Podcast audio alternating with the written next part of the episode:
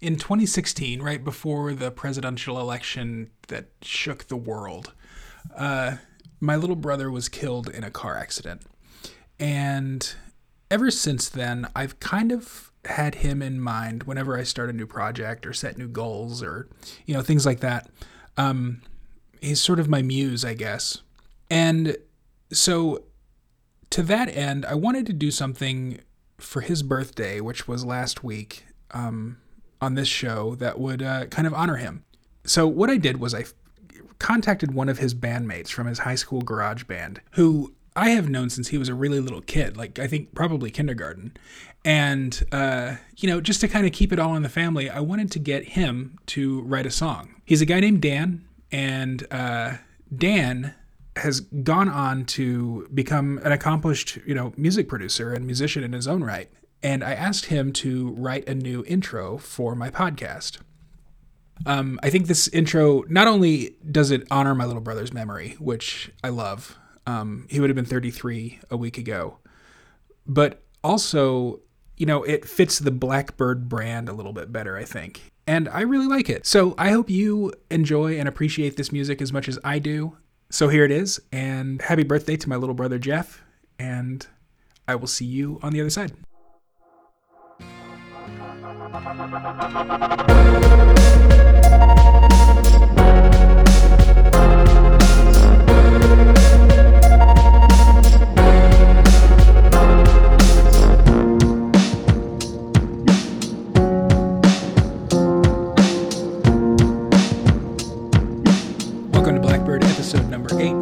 And today I am joined by Bryan O'Doherty. I first heard about Bryan on the School Sucks podcast hosted by Brett Veinotte. Um, he recently, or I guess not so recently, like last summer, he did a series on integral theory um, with another libertarian podcaster by the name of Wes Bertrand. Um, and in the middle of that series, they mentioned Bryan's essay on panarchy. But I wanted to get from Bryan sort of a synopsis of what integral theory actually is.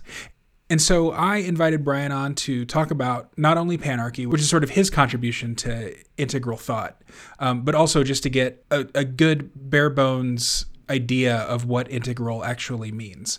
Um, I think we'll probably learn more about this as uh, as I go forward. Um, it's definitely something that I'm interested in, so I've reached out to another integral thinker who uh, is a bit more of a generalist than Bryan, um, and hopefully hopefully you and I can learn a little bit more about what is to come. What got me interested in Integral in the beginning was I asked in Thad Russell's group um, what he thought would be sort of the successor to postmodernism, because as we all know, uh, like the general philosophy or like the cultural worldview um, never stays the same. Like modernism turned into postmodernism, and so postmodernism can't be just the final thing. Like we haven't gotten it right yet, um, and so that's where someone mentioned integral to me, and that's when I had realized that I had heard about integral on the School Sucks podcast, um, and just written off that entire series that Brett did because it was so complicated and not really up my alley. As it turns out, it was definitely up my alley, and I think that you will probably be interested in it as well. So here is my interview with Bryan O'Doherty. And also, I, I want to mention um, this is a very complex topic. So uh, there's like a there's a lot of jargon and there's like color codes and stuff. So in the show notes, I put like the image that I was using to kind of keep up with the color codes that Bryan was using. Um, and Bryan differs just a little bit with traditional integral theory because he uses a different color code that was from Spiral Dynamics, which was sort of the predecessor to Integral. Um, you'll get the hang of it as we go along, uh, but I did want to let you know that if you click the link or just go to blackbird.substack.com, uh, you'll see the image there that I was using so that you can kind of follow along with these colors. Uh, and I think that'll help you to kind of get a firmer grasp of what, what we're talking about. Um, although I think that I did do a pretty good job of of digging into this so that the layperson can get an understanding of it um, a little bit better. And so, with that, here is my interview with Bryan O'Doherty. All right, Bryan, welcome to the show. Thank you. Um, so I was listening to an ep- or like a series of the School Sucks Project podcast, and they did a whole series on integral theory and devoted at least one and maybe two episodes to an essay that you wrote a few years ago on integral politics. Um, so I wanted to have integral you on yeah. to talk about um, what integral theory is, and then maybe get into a little bit on your thoughts of what an integral politics would look like, namely panarchy. Mm-hmm. Um, so before we do that, though, why don't I just let you kind of introduce yourself to the audience uh, as you know, so, sort of a fellow traveler in the libertarian sphere who probably not many people have actually heard of. Yeah, I mean, I'm not surprised no one's heard of me. I'm just basically a guy, a um, layman, so to speak. Um, I'm not, I don't have like any formal education in political science or anything like that. Um, I just do a lot of reading. And in 2012, uh, so I'm, of course, I'm libertarian bent. I'm actually kind of, I guess I would consider myself like, uh, I don't know, a closest thing would be like an agorist or something like that, voluntarist. And um, I, uh, just doing a lot of reading, very interested in economics, very interested in politics, and very interested in philosophy in general. Stumbled onto Ken Wilber when I was uh, just after college, and I was just floored by him. I mean, it just it was like a like an eye just opened, um, and really uh, really got into Ken Wilber. Um, and so yeah, that's kind of how I started writing about, or how I started thinking about. Okay, because wilber of course, if you've if you're if you've uh, heard the School Sucks podcast series, um, you know he's kind of like the father of the integral uh, philosophy, and so um, so yeah, I I just started thinking, okay, so what would what would the politics of an integral society look like? Um, because Ken never really put that into concrete terms. Um, you know, and the integral movement as a whole, at least up until the time I wrote those essays, was far more concerned with things like you know spirituality, um, consciousness, uh, personal development, things of that nature. So it, it hadn't really there hadn't really been a whole lot of involvement or talk about politics up to that point. Mm-hmm.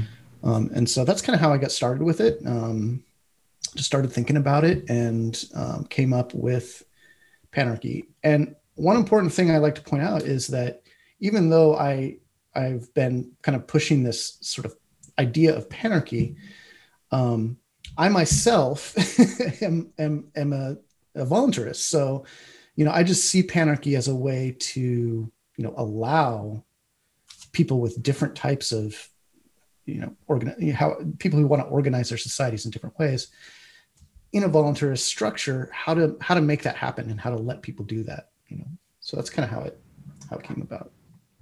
Um yeah so from a political standpoint it does seem like a lot of people in the integral movement just from just from what i've uh like listened to and read um like i haven't read a lot of Wilber, but i've listened to interviews with him um and I checked out like Ubiquity University, which is sort of an integral um, school that I think Ken Wilber sits on their on their board of regents or something like that. It does seem like it comes from sort of a lefty globalist uh, point of view, or from from that direction anyway. Like the yeah. Ubiquity U um, talks a lot about the the United Nations uh, United Nations agendas um, in in a positive way Bill Clinton has endorsed Ken Wilber's philosophy. Mm-hmm. Um, what a so how popular is your idea of panarchy in integral th- circles? In integral circles, um, you know, it has a following, um, but it's not. I wouldn't say it's mainstream, although it has become more and more mainstream.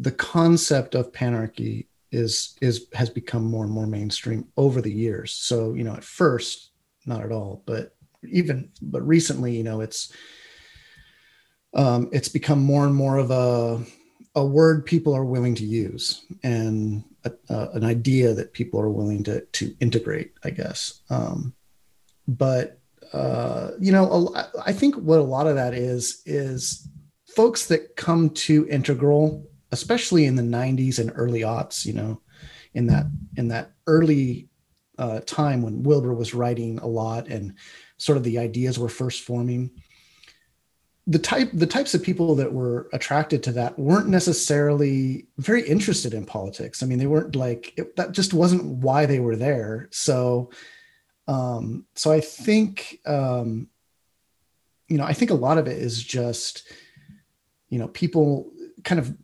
adopting whatever political stances they brought with them from, say, Green, right, where they were formerly at before they made the the developmental consciousness leap into integral.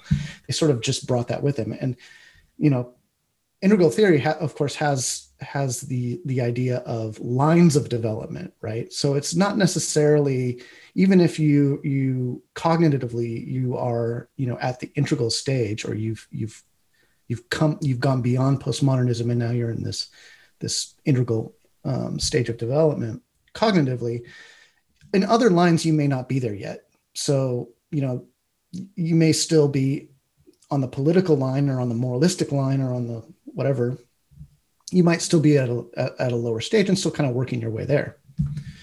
So I think that has something to do with it. Um, you know, a, a, lot of people in the in, in integral spheres I would describe as just apolitical. Like they're just not, you know, it's just not something that really drives their mm-hmm. interest.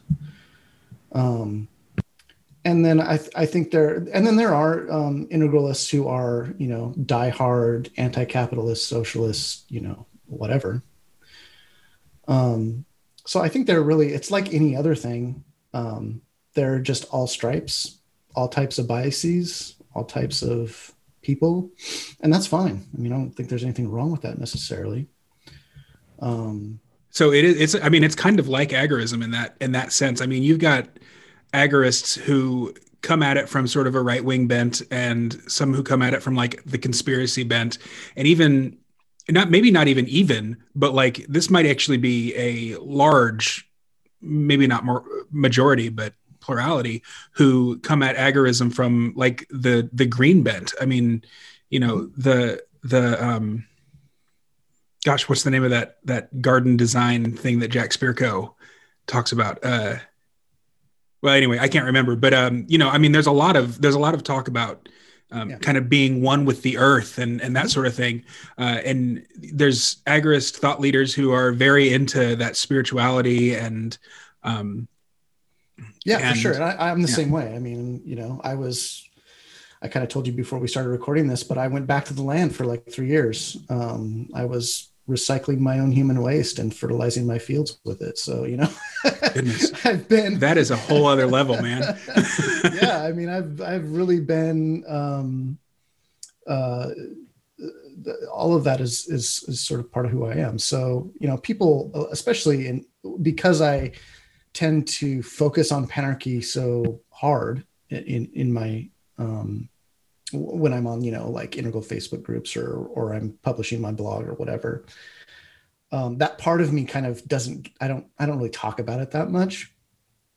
But I've always kind of considered myself like, you know, um, I don't know, conservative hippie or something. Um, you know, so so yeah. I mean, yeah, stewardship of the earth, spirituality, um, all of that stuff is is also important and to me as well that's why I've kind of um, before I before I and I think we should probably get into what integral theory is in just a minute. But uh, before I sort of discovered integral theory, um, I had always made the argument that the kind of future of politics is going to be an alliance between like the Bernie Sanders Dem socks and the Ron Paul libertarian types.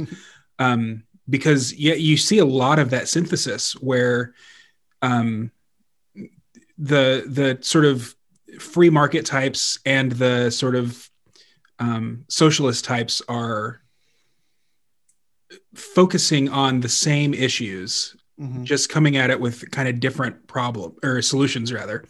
Right. Um, so I guess that's a kind of good segue. I asked the question, what comes after postmodernism? What does post postmodernism look like? Um, because I've always kind of been taken, or maybe not always, but for the last several years anyway, been taken with the uh, the notion that truth and particularly moral truth is something that we kind of arrive at together rather than something that's determined and set in stone. Mm-hmm. Um, and I really like that framework, uh, but I I've seen it slipping. Um, mm-hmm. And to me, postmodernism and integral theory and modernism and all of these isms are more descriptive than prescriptive. Um, I don't think that Foucault was setting out a plan for what his ideal society looked like. I think he was more just saying, "Hey, this is what society looks like." Um, so I get so yeah. What what what do you think of that? And also, how does integral theory sort of um, look like the next step in in societal uh, evolution?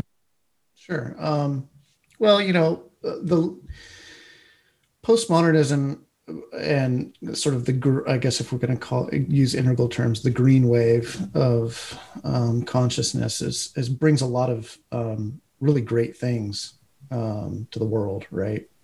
Um, one of the primary things that it brings is the um, the realization that um, there are there are relative truths or that that every sort of viewpoint or Veming, if you will, because we're talking about you know levels uh, from an integral standpoint. We're talking about levels of development, but from a green standpoint, they don't see it that way yet. So postmodernists don't see it that way yet. Yeah, kind of, that's that's one thing nobody really sees that they're just another step in the in the in right. the evolution. You, that doesn't happen until you get to integral. So I guess that's the biggest distinction is that like at postmodern you're still i mean you can see the relative relativism you can see the sort of the pluralism that that's there that there are all these different ways of seeing the world and those different ways of seeing the world are true from the standpoint of where they are right? So you know um but but the mistake that green that postmodernism makes is they say and my way of seeing that is the only way to see it right? Right so yeah. it's kind of a it's kind of a they're still they're still sort of reductionists in that in that way um and once you get to integral it's it it we sometimes it's called it's called like the map maker stage or you're trying to you're trying to map the territory right? Um integralists love sort of charts and graphs and maps. So yeah, kind of, just just doing some some preliminary uh, reading up on it, uh, I have noticed that for sure. And yeah, you yeah. know, you're talking about green, um, and that's that's one thing. That there's a whole color code that I'm going to have to put in the show notes so that people yeah. kind of understand what we're talking about. Um, yeah, you, and it and it's confusing because the the the color code changes. Right yeah there's two there's at least two different schools of thought that i've that i've seen that where you know sometimes it's green and sometimes turquoise is a different color. I i, I don't i don't re- i don't really remember all of it but uh yeah.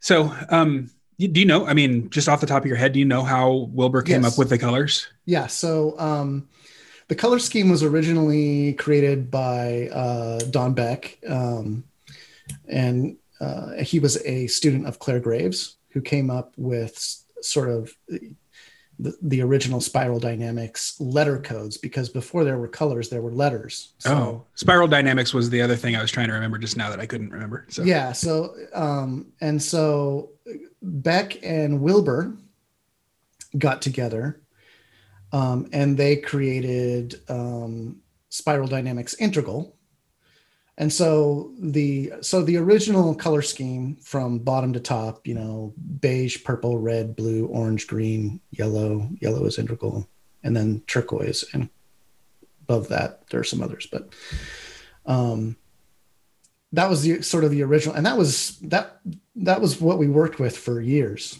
for many years. Um, and then beck and wilber kind of sep- parted ways a little bit um, I, I, I, think they still maybe they still talk. I don't know, but um, they parted ways, and Wilber came up with his own color scheme, um, to kind of, I think, to kind of differentiate himself, or maybe he just thought it made more sense to him, or I'm not exactly sure. But he replaced some of the colors and he made it more of a chromatic progression. So I think his started out at infrared, replaced beige, then there was magenta replaced purple, then you had red, then amber replaced blue. He kept orange, he kept green, teal replaced yellow, and then he kept turquoise. So it was kind of this progression from warm colors to, to cool colors. Okay. Interestingly, what I think is lost with that and why I prefer to stick with the original Spiral Dynamics colors is because um, Beck's uh, original conception of those colors had meaning and that and and he oscillated from warm to cool to warm to cool to warm to cool and he did that because each stage of development had a tendency to favor um, sort of individualism or, or hmm. communalism. So that is, yeah, okay. So the oscillation is definitely something that I've been doing a lot of thinking about mm-hmm. lately.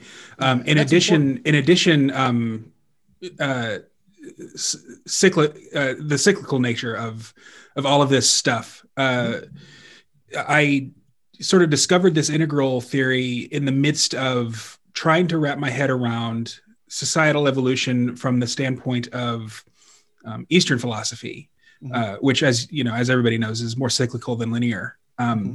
And I think that this this thing that I'm that I'm reading about now is uh, is a really a really good way to put that oscillation of, like you said, individualism and collectivism mm-hmm. um, over the the wheel of you know from like peasant to warrior to priest to priestly class to um, uh, merchant class back to peasants uh, and then also keep it in a linear fashion because like you know from our framework in the west a timeline is what makes sense mm-hmm. Um, sorry uh, okay so i interrupted you uh, why don't we why don't we get back to what is integral theory okay so integral theory is just just the um, well, I, I, I guess the best way to put it is it combines a lot of different developmental theories mm-hmm. together into a kind of coherent framework. So what Wilber did was he he did a lot of research and brought a lot of different schools of thought together including spiritualism, Eastern religion, but also including um, developmental studies, um, whether you're talking about consciousness development, moral development, ego development, um, you know, how different religions and how they work their work into de- in developmental levels. Um, you know, people like Fowler and Gebser and Kohlberg and Loevinger um, and so on. So he kind of took all these developmental ideas and and then and and, and then he incorporated um, a lot of um, religious traditions as well. And he kind of he, and he created this model. Um, we call it the AQAL model. It's aqal all quadrants all levels. Um, you can easily find that on google if you just type in aqal do an image search boom you'll get a million different versions of this um, but it's basically a, a four quadrant model. And you have in the upper uh, upper left hand corner, you have the I quadrant, which concerns the interior self. So your subjective me space, right? Um, how you feel on the inside, right? And then you have on the upper right, you have the it, uh, the sort of exterior eye or you know your biological body or the physical space around you right? Just um uh and that's sort of you know your brain your behavior all the objective facts about you right? So um and and that's and that's true uh, for all for all the quadrants on the left versus the right. So on the left side it's all about sort of subjective interiors. On the right side it's all about objective exteriors. And on the bottom Bottom left, you have the we space, which is the cultural sort of worldview space. Um, again, interior collective. Okay. And then on the lower uh, right hand side, you have the it space, which is our social systems, um, sort of our objective exterior um, collective space. Um, that would include politics, that would include economics, um, and and all the stuff that that uh, I talk about with with panarchy uh, is is pretty solidly in that you know lower left quadrant. Um, and so so that's the map, and then in that in those quadrants you have your different levels. Um, and of course, we color code those levels just for ease of understanding when we're talking to each other. We kind of know what we're talking about. If we say red, you know, we know what level that is and and what the characteristics of it are. Um, but I guess that's one of the biggest problems with integral is all the jargon, you know, and that's and that's a um, a criticism even within the integral community. A lot of people in the integral community have have trouble with the jargon as well. It makes it extremely inaccessible from the outside. It's like if you don't know it, you have no idea what we're talking about. Um, and so that is a challenge um, in talking about these things, obviously. But uh, yeah, it does. Uh, it almost some of the language that I've seen um, from integral um, theorists, I guess, mm-hmm. is it does ring almost like you know masonic initiation yeah. um you know you you you you start out with a very basic conversation like this um mm-hmm. and you learn the higher truths or whatever uh or at least the higher doctrines maybe right. um as you kind of go along uh and you know i mean that's in, in any sort of complicated or complex system that's sort of the way it needs to go. I mean look at look at look at libertarianism just as a framework that everyone here everyone listening probably can identify with. Um, 10 years ago libertarianism was synonymous with constitutionalism. I mean people were asking what's the difference between a libertarian the libertarian party because also libertarianism was synonymous with the party that bore its name um, and the constitution party uh, in america anyway Mm-hmm. Um, it has taken since you know the Ron Paul revolution or whatever. Uh, so we're in 2021 now, so that's what 13 years um, mm-hmm. to really understand that libertarianism isn't all about politics, and it's certainly not all about a party. Um, but you know, it was a good place to start the Bill of Rights. You know. Um, okay, great. So talk a little bit about like the progression of societies i think this is the coolest thing about integral theory like it starts out with just the savage man basically mm-hmm. yeah yeah sort of so you start out in beige with you know survival sort of this survival instinct and it's all really just about you know the basic needs of of food shelter procreation you know that th- those are that's sort of what that whole um, developmental level is concerned with. Um, and so you can kind of imagine like primitive man maybe even before we discovered fire you know just you know 250,000 years ago roaming the savannas of Africa and that's just that that's beige okay um, very animalistic totally at the mercy of nature, entirely at the mercy of nature. So um, that's where we start. And there aren't really any good examples of that in modern life, except maybe the uh, you know the mentally ill or like homeless people with mental impairments like that that are just you know they're just all they're doing is surviving and they're completely at the whim of their environment Okay, that's so those are kind of the characteristics of that level. Would the so even like the tribal societies that you know, if your boat should happen to float up on their island, they murder you.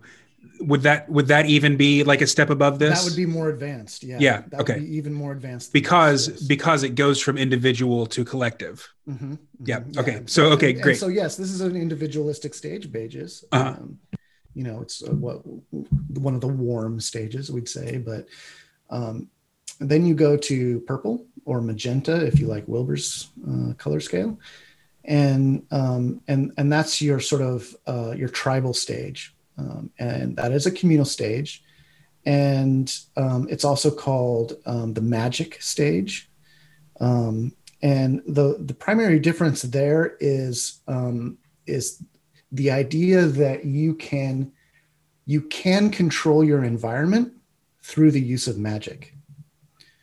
Uh, now, magic meaning things like things like creating fire, or somehow um, manipul- manipulating your environment in order to produce results. Right. So, Essentially, any technology uh, sufficient sufficiently complex.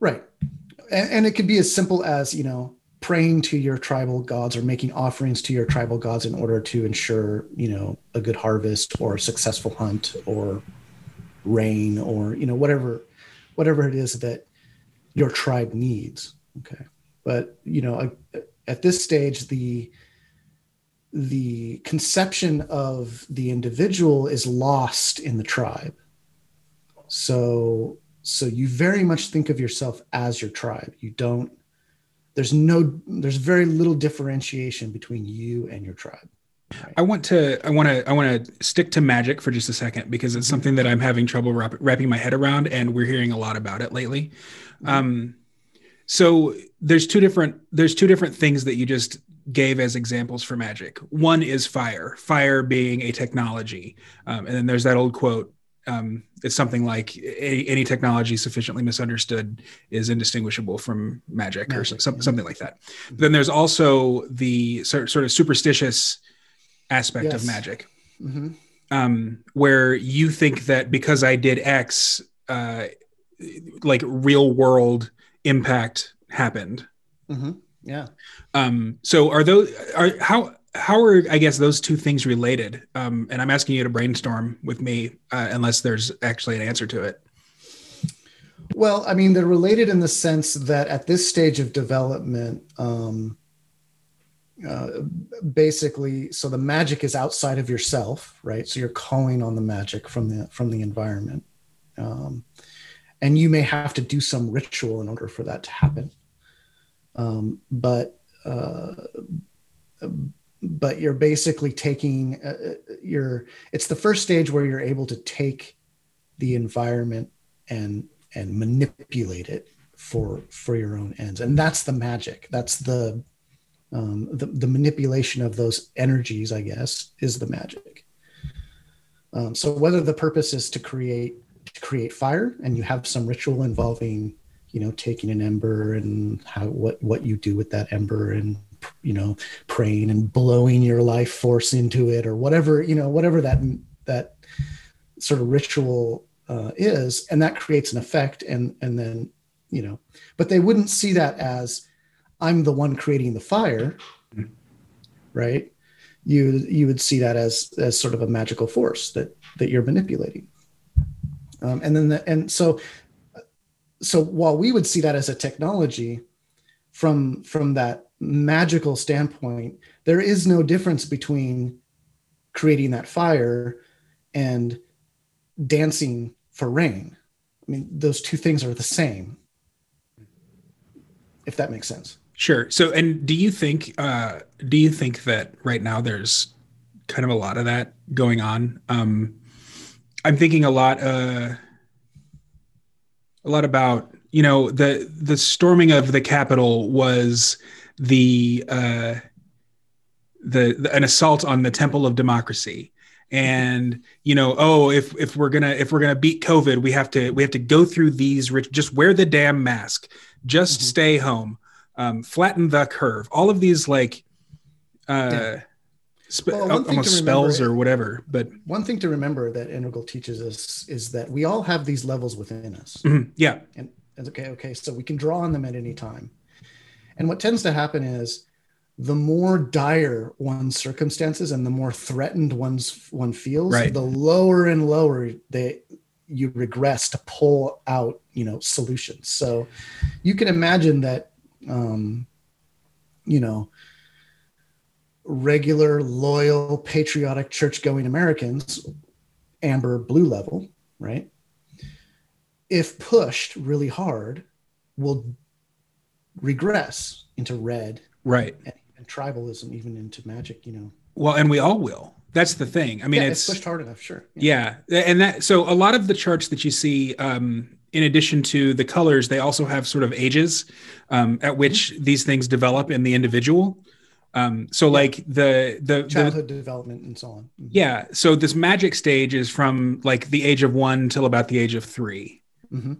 Um, okay, great. So and basically what that what that is is where the child is kind of learning. Look, if I if I you know make this make this muscle tense, my finger moves or whatever. Well, Uh, no, it's more like, um, you know, it's more the this. I, and I'm not an expert on child development. No, no, no. so Yeah, really- fine. I don't really know it all, but um, you know, uh, you could think of it as like, you know, uh how does a two-year-old react when you, um, when you leave the room and appear again? Like if you play, play peekaboo, Oh, okay. you play peekaboo with a with a child, right? Well, from the child's perspective, when you when you hide, you're gone. Like you literally disappear from the world. Okay. You are you are out. Okay. And then when you reappear, magically, you're there again. So I mean, you can think of it in that sense, like peekaboo to a child, the game, is has way bigger consequences than it does for us. it's like and so and then and they respond accordingly like they're just like wow you know so um i mean that, that's that's kind of one way to think about it i, I guess but um yeah All right. Awesome. So what's next after magic? uh, Uh, so so then we have the egoistic stage so the the fundamental thing about the egoistic stage is that you that um this is the stage where you realize that you have the power within you so you're it's no longer about um, drawing magic from the outside world and manipulating the, the outside world you are now the source of power. Or your gods or whatever right? You are or you know. So this is sort of the i like to call it the conan the barbarian stage you know? Um it's um or the viking stage right? It's uh it's very um um, you know, all of these all of these powers um, that were formerly um, assigned to nature or, um, you know, the great volcano or whatever the whatever the whatever the force was that that that, that it's assigned to is is now personalized. So it's now the god of thunder, Thor. You know, he's a man he's a guy that you could actually talk to like you can stand there and look at him you know. And this is back to an individualist in the oscillation. Yes. Yeah. absolutely. Yeah. Um so it's very um it's very egocentric. It's very narcissistic. Um, and i'm not saying these things in a negative light. I mean like at a, at a stage appropriate level these are important things right? Um, it's it's the stage at which um, people build their their self confidence. It's the stage at which people develop their their sense of personal power. So it's a very important stage, um, uh, but um, its pathologies are also pretty brutal. Yeah. It's uh well, and the ages on on the chart is ages three to six, which is um, Right. That's when, uh, according to personality psychology, anyway, that's when a child's personality is basically set. You know, around the age of four is you know how, how you act at the age of four is probably how you're going to act. Um, the, and, and this is more from a personality standpoint than an than a behavior standpoint. Um, Mhm. but it, it, is it is a very important stage i think in personal development and probably in Right. uh, so societal this is the development stage, as like in childhood development, where you'll see um, things like bullying start to Mhm. happen. Um, and being the victim and and being the victim of victim bullying of as well bully. Yeah. mhm. Yeah. Yeah. Sure. So, um, so yeah, that's uh, that's very important, and it's from a social standpoint. You know, we're talking about um, uh, chiefdoms. We're talking about the the rise of empires, thing like the Roman Empire or the Babylonian Empire or the, that type of thing. Um, sort of the the god king is very is a very red concept, egocentric concepts. So, um, so yeah, that's kind of that that stage. I would say. all right great so then after after that uh can you tell me what you call it again the ego Uh, stage egocentric for for Egocentric? red. Mhm. Okay. Yeah. Great. Yeah. Uh, and then, so after that is amber, I believe, right? After that is amber or blue if you're talking spiral dynamics, and Uh-huh. blue blue a cool color. That's a that's a communal stage. Um, that that has a lot of different names. Um, some people call it traditionalist, uh, authoritarian. Um, you could call it. Um, uh, it's the mythic membership is another word that's used sometimes or term that's used sometimes. It's basically so now power is no longer you know it's no longer I have the power, but we have the power and and the we in this case is your you know your um not tribe but let's say like culture or nation or um uh or you know it could be a kingdom or whatever right? And and and that power comes from a a source. And that source traditionally has been a god so and like in a monotheistic sense of a god. Um, or uh, um in the modern sense like in modern times when we've seen this crop up the source of power could be um, an authority figure. Stalin mao zedong you know Hmm. or something like that. Or or a concept like the fatherland the motherland you know that kind of thing. So um, it's very nationalistic it's very ethnocentric it's very um, you know my uh, my side can do no wrong. So kind of um, uh, the, that type of thing. So it's uh, patriotic. It's very patriotic. So yeah um, i would say like the bulk of humanity really right now is at this stage Okay. actively yeah And this is also, um, you know, the, well, sure. And, and you just have to listen to, you know, a Jeff Deist speech.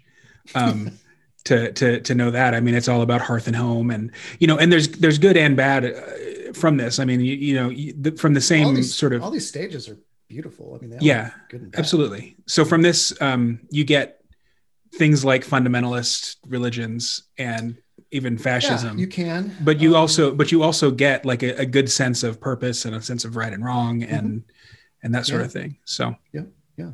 I think this is a very formative stage. It's uh, yeah and so this is the and so this stage is also important because um, it marks the shift from what's what's sometimes called pre-conventional to conventional um, oh, yeah. D- describe that. so um, uh, this is sort of an ego development kind of framework but um, conventional being um, shoot you're gonna make me describe this huh No, it's fine. So is it like more prepared is it is it like is it like um we we have gone from uh we do this because it pleases the gods to we do this because we do this No, it's it's Okay. it's more um oh gosh, it's more like law oriented or we so rather than um uh obedience oriented or like self self interest driven type of uh sort of drives, I guess, internal drives. Um you know where I, I follow orders because uh because the guy above me tells me to or the, the more powerful uh, guy tells me to do it, so I do it. It's more like I do it because the rules say I have to do it. right okay so it is it's about conventions like Yeah, yeah, Mm. and like and like so, like social conventions, um, traditions, Mm. that type of thing. Right? and again that's like you said this is where a lot of people are Law and order. Law and order is Yeah, big for convention. for sure um, thinkers, and then. Um, and then you go on like in in the higher stages you're post conventional and, Okay. which is a little gives you a little more freedom i guess of thinking yeah so moving so this seems like where in america conservatives are a lot of the time a lot of the time yes and after so and then after this is uh the i guess it's orange in both Orange. Yeah. Yeah. Orange in both. Yes. Um, so orange is typically called modernism, or And it's where a lot of libertarians are. uh, yeah. It, well, particularly, I would say like Well, and classical liberals, broadly speaking. classical liberals is probably a better way to put it because libertarians have a little bit of something extra that you don't see in orange. Um, but orange is the first stage where you where you start to have universal values. So in other words, values that don't just apply to me and my people, but values that apply to everyone. Right? So sort of the universal rights of man, that type of idea. Um, comes at, at orange and orange is orange is again a more individualistic stage so um, uh, people at orange are are it's it's sometimes called the strive drive stage or the stage at which um, you know rather than working for um, uh, working for my god or you know work you know or being uh, working out of a sense of loyalty to something i'm working out of i'm working toward a sense of achievement for myself. Um, or i want to achieve something within my society that's sort of the drive at orange And this is sort of also where we where we see the beginning of like the scientific method and yes rationality industrialization too. Is that industrialization absolutely yeah, okay? um, orange is orange is often considered the um, the wealth generation stage, Mhm.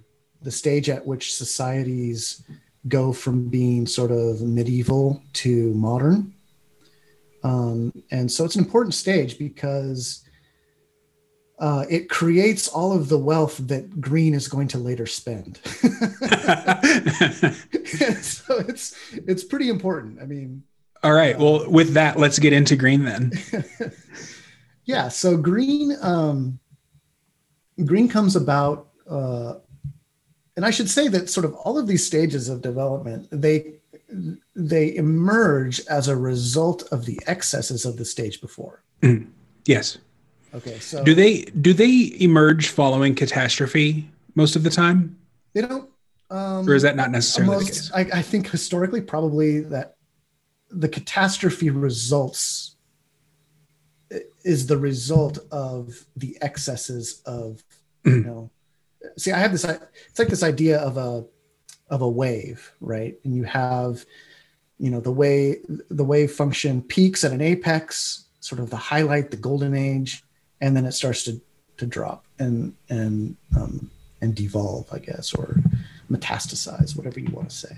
Yeah. um, so, so all of these stages kind of go through this life cycle, and um, so you know, orange comes about as a result of the excesses of um, the the the blue, you know, monarchies of the world, Mhm. and you know, sort of Feudalism and all that. feudalism and, Yeah. and aristocracy and um, you know hereditary versus merit type of achievement and all that kind of stuff all of those things start um, start causing uh, uh, life conditions as they say in thermodynamics to to shift and um, and then a new a new wave emerges to to solve those issues um, so the same thing happens with orange.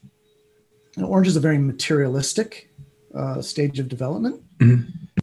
Um, and whether you're talking about it in terms of, you know, um, like uh, libertarian or liberal materialism, or in the term, or, or in terms of um, socialist or communist materialism, it's very Yep. reductionist. It reduces everything to material wealth who has it who doesn't how it's generated you know um and so the problems that that that come about because of that um, need to be solved and green comes in to solve those problems. And what green what green says is you know green is concerned with whereas orange is concerned with equality green is concerned with equity. Uh, green was concerned with fairness. It's concerned with um, uh, it's it's also cons- it's also concerned with um, sort of a more holistic, more global impact. So you know, things like environment um, and and the harm of industrialization on the environment. So all of these excesses of orange, green comes in to try and heal those, whether it's income inequality or you know and and so um you know for when i when i when i talk about green because i come at it from a very libertarian st- standpoint i actually consider libertarians to be a green stage. Okay. More so than an orange stage. You know orange stage you're i'm talking i'm talking more about classical liberalism as orange. Libertarians um, because they have this you know you can think of libertarians as sort of you know the pot smoking conservatives. Yeah well but that's i mean the reason we think of them that way is because they've they are um, integrating all of those sort all of the green sort of concerns but um, coming at it from a completely different direction.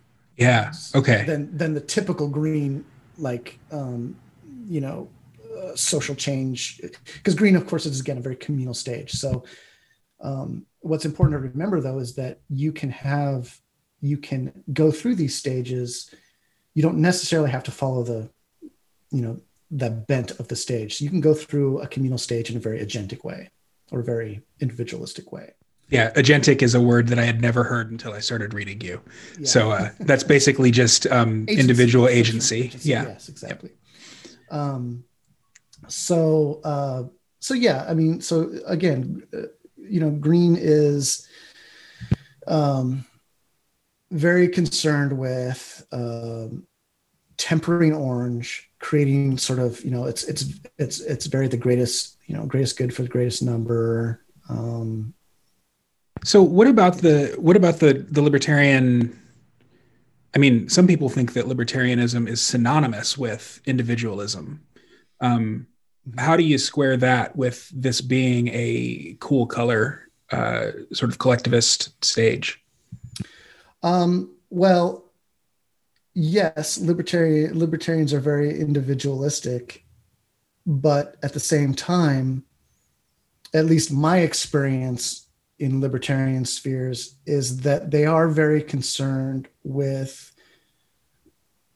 like for example the greatest good for the greatest number mm-hmm but how they approach that is very different. So they would approach that from an individual standpoint. They would say the greatest good for the greatest number is achieved by granting people the freedom to um, pursue their own goals and pursue their own happiness. Yeah. And then and and basically not not award not rewarding um,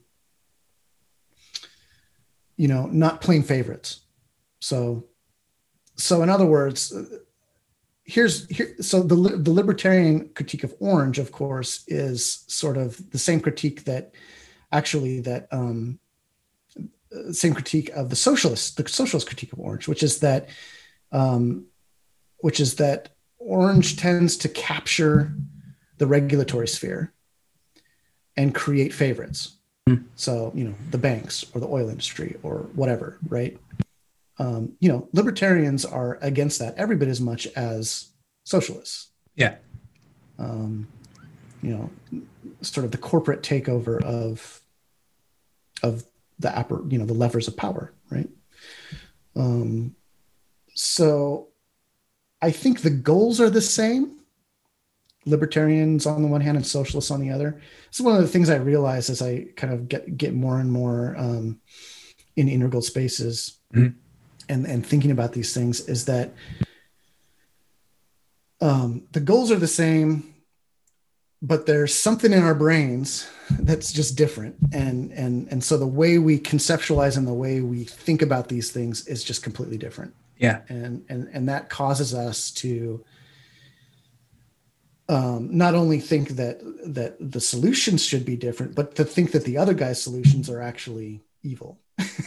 yeah, I and I, I'm I'm a I'm a gay man living in Minneapolis, and so I think that Minneapolis being one of the most progressive cities in the I mean it's like Portland Junior. Right. Um, I think that might be why I identified that. You know, look, we're we're looking at the same problems here, and mm-hmm. maybe we have different solutions, but at least we're heading in the in the same direction. Right. Um, and it, it's definitely something that will help us get into an integral stage. But before um, before we get before we move on to uh, the next the next tier, um, well, let's talk. First of all, let's talk about tiers. Because mm-hmm. uh, this green stage is the end or the top of the first tier of yeah. the uh, the um, progression, I guess. Mm-hmm. Uh, yeah, so you have the first tier and the second tier. Um, and the first tier, those sort of six stages in that first tier, are the self referential stages, or they're basically stages. The, the, the, the, big, the biggest difference is that when you're in the fir- when you're in those first tier stages, you're you're unable to um, see outside of your current worldview lens. So if you're at green, you see the world through that green lens, mm-hmm. period. You're not able to really, you're not able to take off those green glasses and put on some blue glasses or take off those blue, you know, blue, you know, blue glasses and put on some orange glasses. You're not able to do that. Which is which is where like cancel culture and the sort of authoritarian yeah. authoritarian why, relativism comes yeah. in and it's why green for example so green is as sort of the leading edge of our current society it's where all of our you know academics social and... cues come from um, political correctness and all of that all of that at this at this time stems from green. Green has a has an impossible time figuring out um, the uh, their their interlocutors. So like what you what you often see is you see a lot of people at lower stages that adopt the outward appearance of a higher stage in order to gain um, social standing. Oh, okay. So red. So the lower stages, particularly, uh, well, all of them do it. Red, red, amber, or red, blue, orange. Will all do this. Okay. And the way they do it is slightly different. So what orange does is it um, virtue signals to green. Um, and so that this would be like a corporation that puts solar panels on top of its roof. Right. Oh, look at us. We're we're green, you know. Um, or an oil company that invests in electric vehicles. You know, yeah, right. So, you know, these are all sort of just signals. They're just trying to, you know, uh, you know, it's like the, and sometimes this goes horribly long, wrong, like Gillette razors, you know, and their commercials and, their, and their dude bro ad. Right. Yeah. you know, so sometimes this goes really wrong for them, but you know, that's what it is, is it's, it's, that's what orange tries to do is it tries to, um, you know, uh, gain success by signaling at the, at the level that that that's driving social that's driving our mm-hmm. social sphere right what blue does is blue takes on green as a religion so um, this is where the woke religion comes from or what some some people call the blue church or whatever um, mm-hmm. that's that's where um, blue is taking on the um, the sort of ideas of green and taking them on as articles of faith, and then persecuting the non-believers. Okay, so that's where that comes from. So, so not quite. So not quite Pope Francis. I mean, he's not necessarily persecuting the the non-believers, but um, like the church down the street that. Uh, but Pope Francis has definitely put on that green facade well, no, I'm not even talking about that. I'm talking about I'm talking about adopting green values as a religion. Okay. So Oh, okay. Like social justice warrior type wokesters that are out there just like pounding pounding people and canceling people and you know, all of that stems not from green, but from amber or from blue. Um, that's a blue drive. So, um, so it's interesting because at first tier we can't tell the difference. If it quacks like a duck, we think it's a duck. But at integral, at those higher stages, that second tier, we can tell the difference. We can look at it and go, yeah, th- that's not green. That's Okay. just that's just blue quacking like green. Imitating it. Yeah. Imitating it. Exactly. Okay. And so some of the so some of the some of the great things about green is like a heavy focus on communication um, and Yeah. giving everyone sort of a fair shot. Yeah. Uh, but then on the other hand, some of the some of the downfalls are, um, you know, cultural relativism, which can lead Yep. you down pretty Nihilism. yeah scary Mhm. paths. Yeah, exactly. Yeah. Um, and also, you know, I mean, a bad I- a bad idea is just as good as a good idea. And oh yeah, we should we should probably entertain both of those thoughts. I, I mean, I've sat I, I know I've sat in meetings at work that, yeah, well, I mean, uh, it's always nice to have a decision maker in the room who um, who can say, yeah, that's a great idea, or no, I don't think we should do that. Yeah. Uh, okay. Um, so next, after green, we go into the second tier. And so is it, do you think Wilber was, um, do, do you think that this is a little bit convenient that he uh, made second tier what he was writing about? Well, he it- didn't.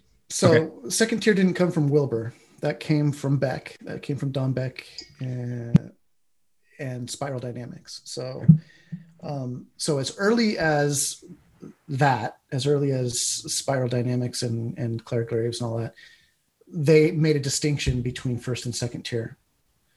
Um, and really saw the the jump from green to yellow or green to teal, if you like, if you like that uh, better um, as as a, a, big shift. Right? It's, it's not just not just sort of the normal um, the normal progression, but this is really a whole new paradigm.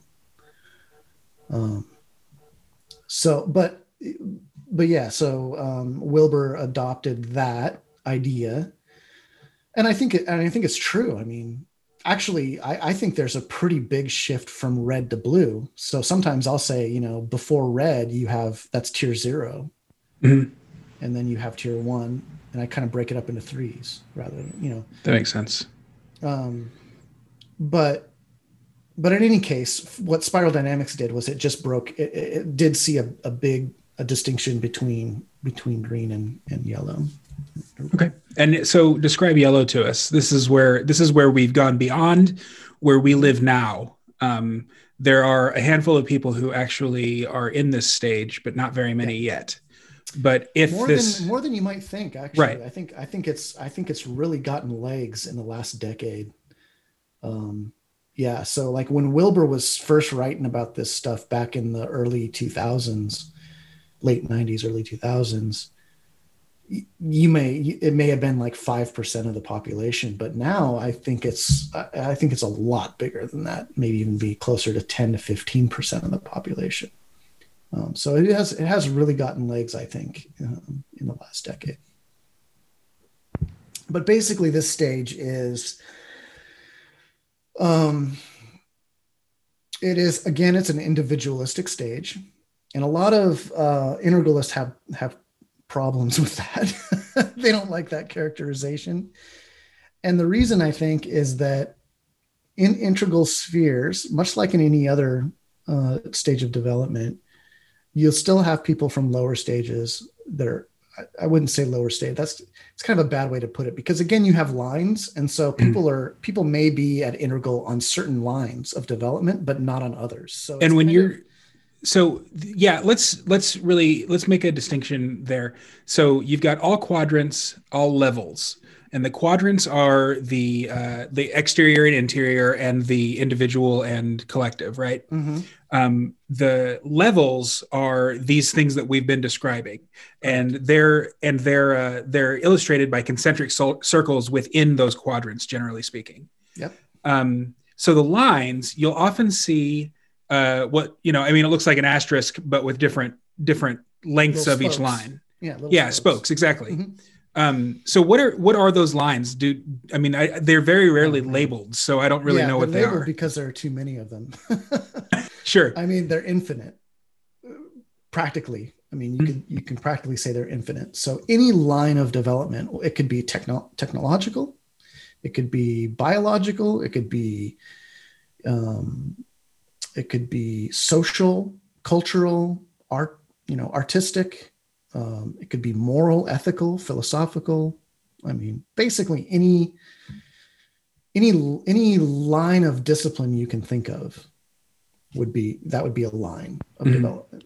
Conflict resolution. Would that be Sure. a Yeah. So- yeah. So these lines they they emanate from the center of these concentric circles, which illustrate the levels. Mhm. They extend to where whichever level the individual or culture that we're describing um, is at that at y- y- yeah at that point. Um, Right. So you might be you might be uh, green um, in say like communication, for instance, um, mhm. accepting of all of all messages uh, and you know giving them like equal shot or like give everybody a fair shot at at their input but you might be at a say like blue in terms of um, like conflict resolution Sure. or Yeah. or how you feel the so, the society should be structured which would which would be sort of the making a religion out of out of greenness i guess Right. And you know, they say um, these things. There's a term called tetra arise, which kind of basically means that these things tend to pull each other, pull at each other. Okay. You know, so it's it's it's pretty it's extremely rare unless there's some sort of um, you know uh, some sort of medical or me- you know issue at hand it's very rare to see someone at say a cognitive a really high cognitive level and a really low moral level you know like so so say like someone who's morally at or at red and cognitively at turquoise or something that would that would be really rare and would probably signal something some sort of severe mental like narcissistic disorder Yeah, or you or like something sociopathy or something like that. Exactly. Yeah Okay. yeah yeah. So the the those levels those le- or those lines they tend to pull at each other. Um, so people generally just aren't too far off but it is extremely common for example to see someone who's cognitively at say you know uh, turquoise teal or turquoise um, but is maybe morally or ethically a green you know? And so that disassociation that slight disassociation will cause them to react differently to different things. So if i'm in a if i'm in an integral forum and i'm talking about panarchy and i run into someone who who is like that like i just described you know they're going to approach any sort of social organization from a green point of view okay even even though in other lines they may be at you know at a much higher level um, they're going to approach that sphere from a from a lower vantage point Okay, great. Um, so, and when you say cognitively, you actually mean like uh, the ability to parse information. Is that thinking yeah structures of thinking Mhm. great? Uh, okay, let's get into integral then, which is yellow or teal. Yeah so um you know this is again this is the this is sort of the introductory stage for um for this next tier and and the the the real big distinction from the previous tier is the ability again like i was explaining earlier to sort of change those glasses Hmm. so um and to and to create and to start to create mental maps sort of um, meta frameworks of of these um these other areas of development and really start to see the bigger picture. Like you can you can almost you can almost imagine like you know it's like the the people who first learned to fly you know and they for forever and ever all they saw the world was from the ground point of view like from just standing on the ground.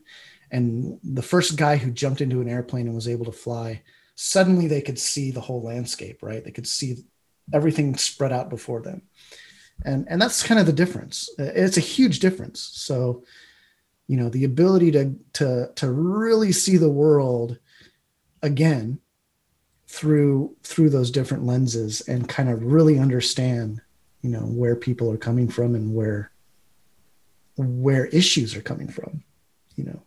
It's powerful because you can really see okay and understand why someone thinks the way they do um, why things are happening a certain way.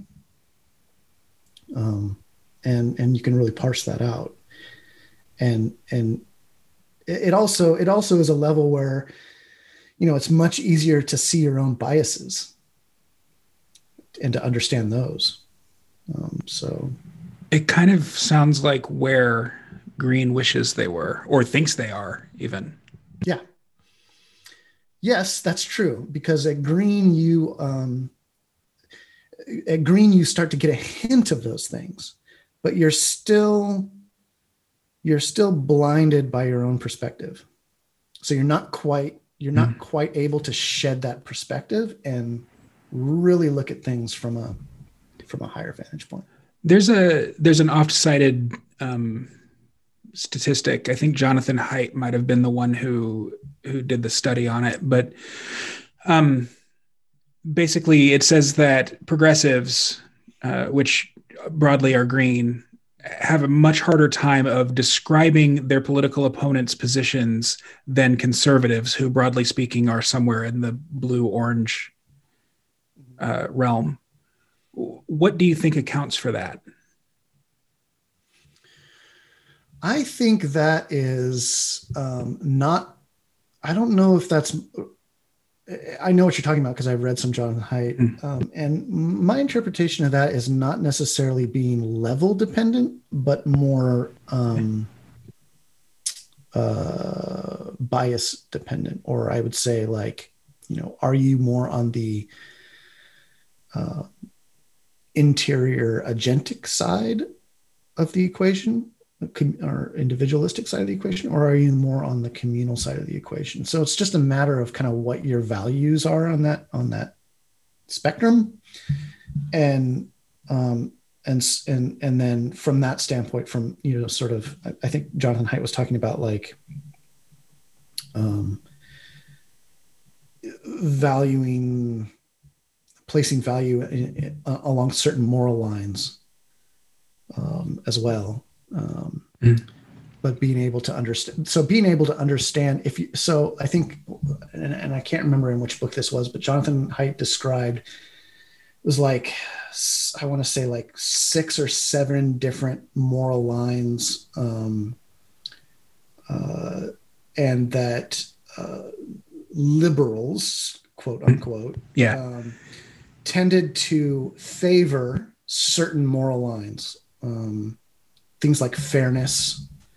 Um, fairness was a big one. I can't remember what the others were, but um, as I'm just kind of going off. off right. Yeah. He and actually, you, the the the listener can go to yourmorals.com or .org. I don't remember which. I'll put a link, okay, um, and actually take a quiz and tell where they where they come up on on all this. It's pretty fascinating stuff. I think it's in the Righteous Mind that he talks about that. Yes, the Righteous Mind. Thank you. Um, yeah, and he and he actually differentiated not only between liberals and conservatives, but he also differentiated libertarians because libertarians were slightly different. Yeah, he he says that he's the only one who's ever done a study like that with libertarians. Mm-hmm, mm-hmm.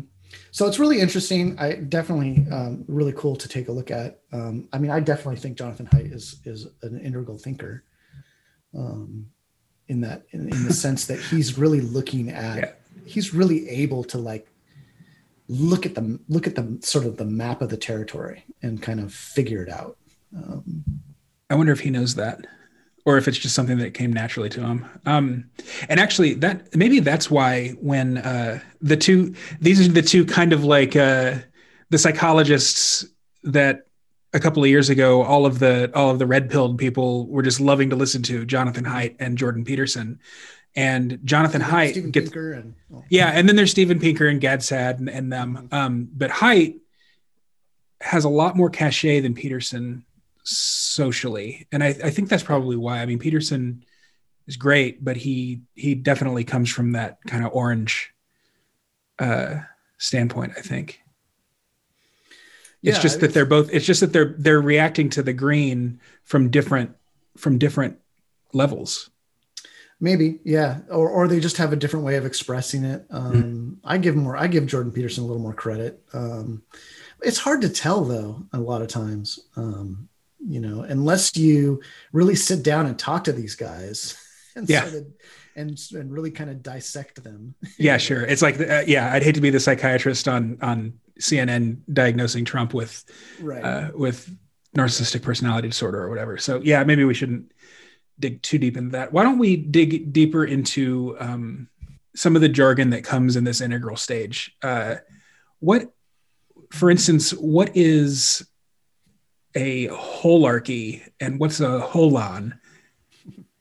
Okay, so a holon is basically just um, a uh, a whole made up of parts, Mhm. right? Um, so you can think of it like a word is made up of letters, right? So a, a word would be a holon that is made up of other holons that, it, that and so on down. It's like turtles all the way down, right? Um, and so a holarchy is a hierarchy of holons. Okay. Okay. So, um, you know, and hierarchy is a bad word for green. That's another difference between integral and green is Okay. integral is not afraid of hierarchies. Um, as long as they aren't dominator hierarchies. Uh, so, so there's a distinction there. Which we which will get us into panarchy, I think. Yeah, yeah, for Yeah. sure.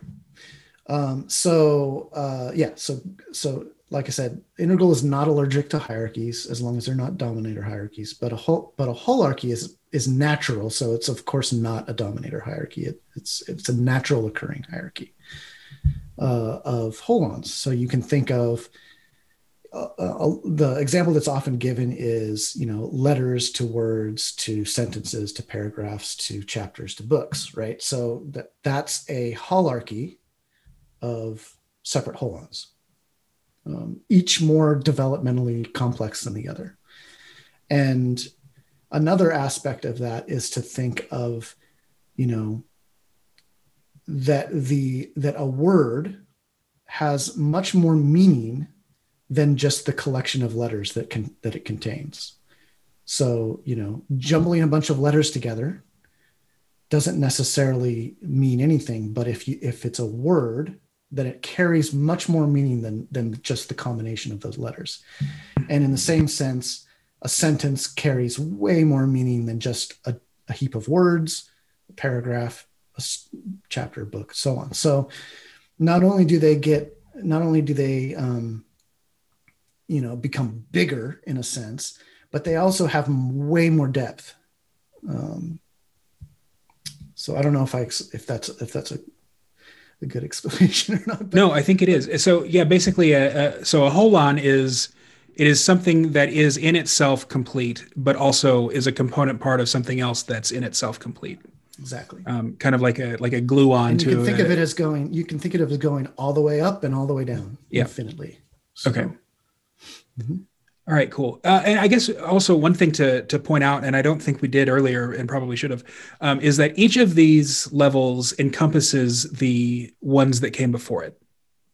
right Is that is that right? Okay. Mhm. So and and that that also gets into the whole holon. I mean, green is a holon to itself, uh, but also all of the previous ones were, while also being holons, are component parts of green, and it's like an that's onion.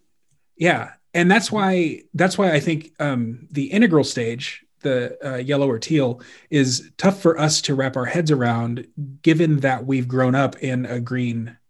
I mean, I would I would place the beginning of like broadly speaking the green like era or whatever as sort of the the world war one to great depression to world war two and especially the dropping of the atomic bomb um is yeah that so it's interesting how these things come online because um, um often what you'll see is um, you know different lines will come on first so uh, green philosophically the, the sort of philosophy line right? Mhm.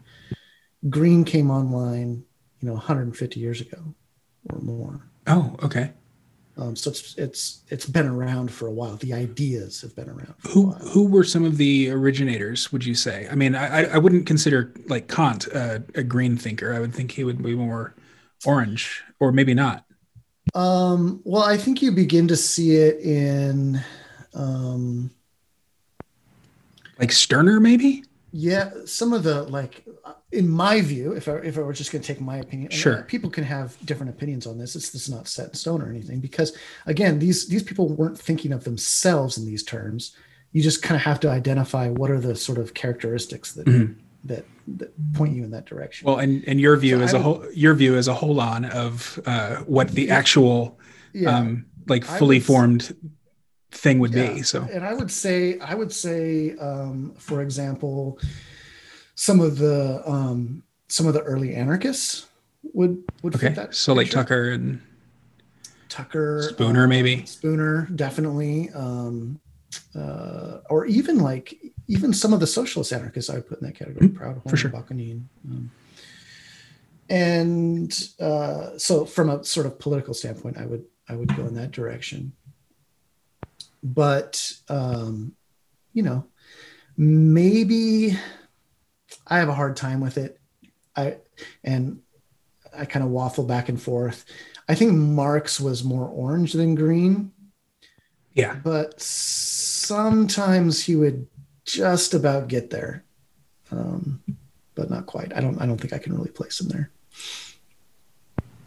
Okay. Um, but then, um, so you start out with you start start out in that sort of developmental line, and then if you think, um, you know, uh, I would say sort of from a if we're talking about um, our lower left social development, you know, politics and all that kind of stuff, that didn't really start to come into green. I would say until you started, we started making real big gains in civil rights um, and so, really, kind of, you know, mid 60s, even into the 90s, um, is sort of the heyday of green, mm. I would say. You know, it, you start with, you sort of start with sort of the civil rights movement and you end with, maybe gay marriage or something like that you know so that spectrum of time where you know we start making advances in kind of making the world a, a more fair, equitable place, cashing in on the promises of Orange, right? Because Orange Orange makes all these promises, the universal rights of man, and all that kind of stuff, but doesn't deliver right well. And so Green comes in and starts cashing that in, starts really um, calling Orange to task and kind of making them put pony up. You know what I mean? So, do you think the do you think the shift from level to level, uh, which you know, obviously it's more of a gradient than a than a switch, but uh, for sure. Um, do you think that they're that they're speeding up? Yes. Oh yeah, absolutely. Mm-hmm. What do you think is the catalyst for that? Is it technology or just? Uh, I think technology has a lot to do with it. Obviously, uh, commu- the speed of communication, um, well, and even even just the fact that I mean, when you're encompassing all of the ones below you or that came before you, I, I, maybe maybe below isn't the best word to use. Right. Um, thinking integrally, really, um, but uh, the the more like the more you have sort of stacked or prog- progressing, um, the more compact everything has to be. So that also compacts the timeline a little bit. Yeah, yeah, I think I, you know, um, there are a lot of ways to kind of uh, skin that cat, but um, I definitely think that it is speeding up, um, and it's speeding up really fast. So um, it's really scary to to a lot of people. I mean, yeah, yeah, and it can be really confusing. So you know, it, because now what we have is we have this soup of this global soup of just all of these V memes together, right? And what's that? What what's that word that you just used? Value memes. Value so memes. Okay. These different levels, right? Mm-hmm. So, you know, in in human in, in humanity's past, that that's pretty rare. Typically, for all of our evolution, if you were in a red society, it would be extremely rare for you to encounter anyone who wasn't in a red society who wasn't at that level mm. like it would just be you know everyone around you and almost every Right. society around you is going to be at that level you know you may be able to travel thousands of miles and find some tribes or maybe you've enslaved some tribes you know but um there there there wasn't a lot of whole a whole lot of depth there um except for in these transition periods maybe um but so like and now you within the same country you'll have a full spectrum of of people um, so it's just become a lot more complex which has made politics a lot more difficult Right. um, and more complicated but Well, and and it kind of necessitates authoritarianism as well, uh, because you know, I mean, when you have all these competing values, v memes, I like that. Uh, can you can you? Well, so when you have all these com- competing values, you have to have someone who's just going to make the final decision. Otherwise, it's or they would Well- say it's chaos or anarchy or sort whatever. of the democratic uh, solution to that is just to have all of these v memes compete with each other to find out which one's going to be able to pull all those power levers you know is uh do you think democracy is the god that failed or is democracy uh something that we just need to hold on to with dear for dear life Well, I think democracy is sort of the functionally fit. Functional fitness is a is another integral concept we can talk about, but it's basically the the the functionally fit social operating system of the of the current age. Uh-huh. Um, it won't always be that way, and it wasn't always that way in the past. But it's sort of it, it's sort of the best the best thing we have to work with at the moment um, I know all libertarians are going to hate me for saying that, but um, if you know, I, I'm a, I, I'm as um, you know anarchistic as as the next hardcore libertarian, but um, I know that if we were just to flip a switch and and and all of a sudden we had a libertarian society, it wouldn't last very long. You know. Um, Mhm. And the reason it wouldn't last very long is because there just aren't enough people who are at the developmental level to do it. yeah yeah exactly You know? Like there's a reason that libertarianism is not popular and it's not because you're just not wording it right. Right. um can we talk just a little bit about v memes and memetics in general? Um what a so how, how i guess yeah why don't you just describe it? What what what how would you define meme and v meme Well, sort of the popular use of the term meme is like, you know, that little image with know, Right. of text on it or something. yeah you can kind of think of it if we want to start there a meme is like an idea Hmm. okay and an idea um, an idea think of an idea as a as a virus for lack of a better word Right. and and so ideas like a virus spread from person to person so i'll take I'll, i have a meme i have this idea right and i pass it to you and then you pass it to someone else and, and so on and so forth. And it spreads throughout society. Mhm. well i mean that's kind of the functional description of a meme. So a value meme or a v meme uh, is, is what it's called in spiral dynamics small v cap you know capital m e m e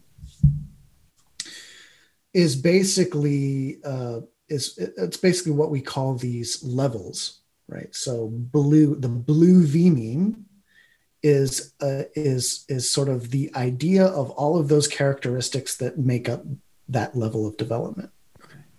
And and it, it could have different aesthetic sort of components to it depending on the culture.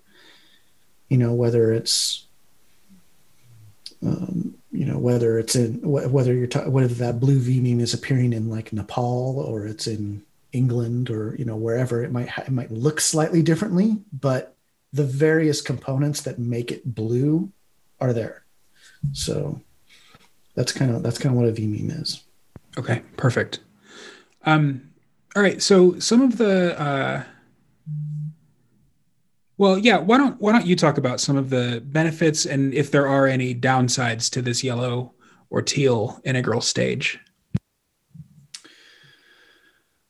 Um, yeah, that's it gets harder as you talk about higher levels because Right. it's like you know th- this is sort of we're we're at the very frontier of human development here. We're starting to get to like the and so a lot of times it's like you know what does it really look like if we talk about a, an integral yellow society and i and i and that's what i've been trying to do is kind of flesh that out and you know i conceive it as panarchy right? And but but is that really you know it's it's kind of it's all kind of speculative at this point.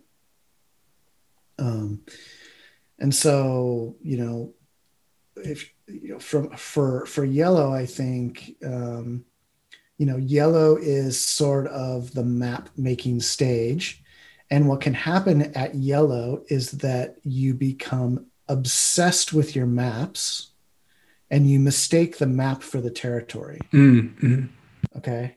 Um, that can be the downfall of yellow. So you you just um, you basically you know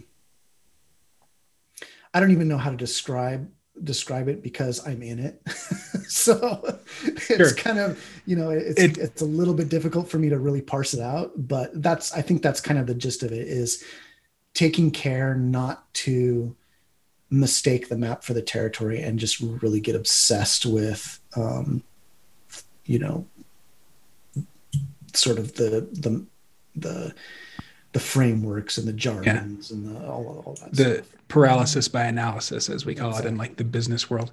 Okay so um, after integral we're we're getting into real uncharted territory. Sure. Um, it's the turquoise stage in both spiral dynamics and in ken wilber's work. Mhm. um, and on this chart that i'm looking at it says holistic self. Is that what you would call it too? Yeah holistic self. Um so uh uh, that that again is when you start taking those those um those maps and and and looking at them holistically Mhm. um again it's it's a uh, we're coming back to a sort of a communal stage um integralists have a hard time differentiating between some sometimes they have a really hard time differentiating between um, yellow and turquoise because um, i think second tier stages the transition between second tier stages is a little less uh, what's the word i'm looking for it's it's just a it's a little less harsh maybe than first tier stages. Because at second tier, you're able to see the whole map and and in, and inhabit all of these stages, and you're very aware of them. It's a little bit it's a little bit softer. I I, I don't know how else to describe it, but you're but um, you know, so it's like when am I when am I really when have I really come into turquoise and when when am I still in yellow? It's that that boundary is really fuzzy. sure well and we don't have the we don't really have the hindsight to to be able to see the the the clear distinctions if there are any Right, but you know the the sort of the the biggest thing, um, one of the biggest thing, uh, uh, one of the biggest, um, uh, I guess, differences is, th- and this this gets a little bit complicated and technical, but um, that you are con- what they call construct aware. So, and what that means is that you are able to um, you're able to sort of see yourself separate from yourself. I don't know if that makes sense, but you're you're kind of um, you're, you're able to um, you know make a subject out of your object. to look at to look at everything, all of your all of the things that make you, up you and all the things or the, all the things that make up society or whatever you're looking at and and look at those as being aware that those are just constructs and not not the thing itself. Yes. I think um, a lot of people who have had like near death experiences or psychedelic uh, experiences tend to Yes. think that way. This is the thing. So as we get into these higher levels, it can be difficult for some people because we really start getting a little like woo woo. Yeah, yeah, you know, and so um, it's uh, you know, and it's hard to even um, talk about them because vocabulary doesn't quite do it justice. Mhm. We just don't have the words. So even when I talk about it, like it's it's hard for me to like put words to what I'm talking about um, because uh, a lot of these stages are best accessed through um, what Wilber would call states. Um, and and so you can think of some of these stages as just just um, inhabiting these states for longer and longer periods of time. And and I'm talking about like deep meditative states, Mm. um, sort of. You know the, the, the people talk about um, you know the the oneness of the universe or sort of that that sort of feeling of being connected to the all of all or you know whatever you there's so many ways that different different traditions and different spiritual traditions talk about this but um but essentially that's what we're talking about is uh, everything starts to I don't know. I, I have such a hard time describing it, but it's like everything just starts to kind of melt melt together, and and and all Right. of these different Well, it- spheres of life become kind of one and the same. It's holistic. I mean, that's the best way to describe it. I think probably. Yeah, yeah. Um, Yeah. Do people and, and so the, the danger though is that you know people who people who have never really experienced that that level or that state talking about it to them is very difficult because Sure. they're going to look at you like what you know Yeah. so so it's yeah it becomes becomes kind of hard do people regress like i mean if i've if i've gone to a yellow stage um and some some trauma happens could i uh could i drop back down to an orange stage? Or is it more that line like one particular line or two particular lines just no it's Um, entirely possible to regress. Um happens all the time and it could be temporary you know? Could just be like a, a glitch in the matrix or whatever.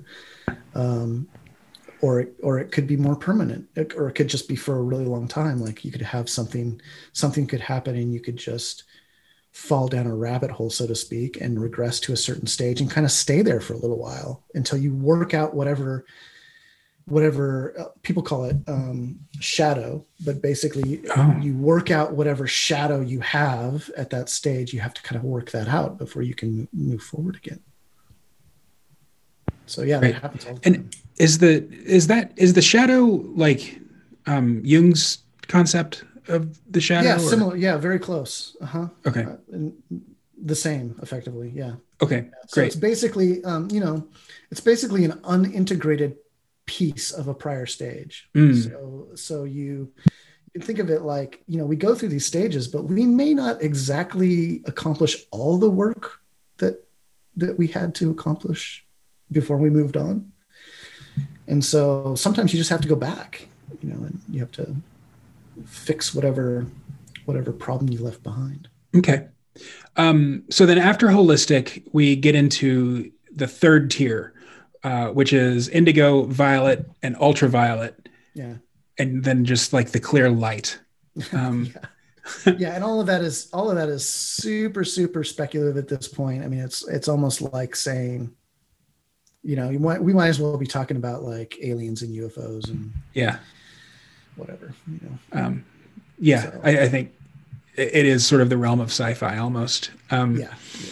just to the, the so the chart that i'm looking at it describes it as unitive self um, action and non-action without attachment to outcome which to me that like it- it- just knowing what i know about praxeology like wh- how could you act or not act without attachment to outcome? That doesn't make sense to me.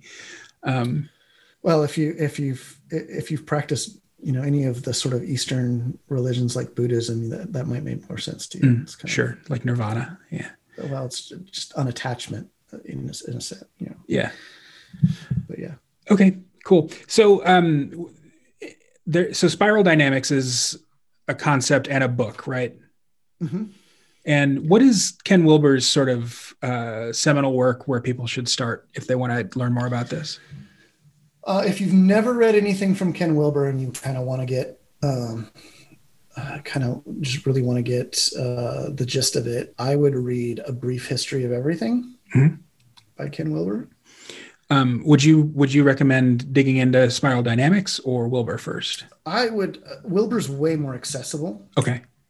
So I'd start there. Um, I mean, you can uh, spiral dynamics. The book is is not that. It's very academic. Mm. So if if that's your thing, then by all means, um, you know, dig up a copy of that and read it. It's it's really academic. It has a lot of information. It's very um, it's a very good book. And for someone who's really, really studying this stuff, it's absolutely necessary to have that book in your library, mm-hmm. um, especially as a reference.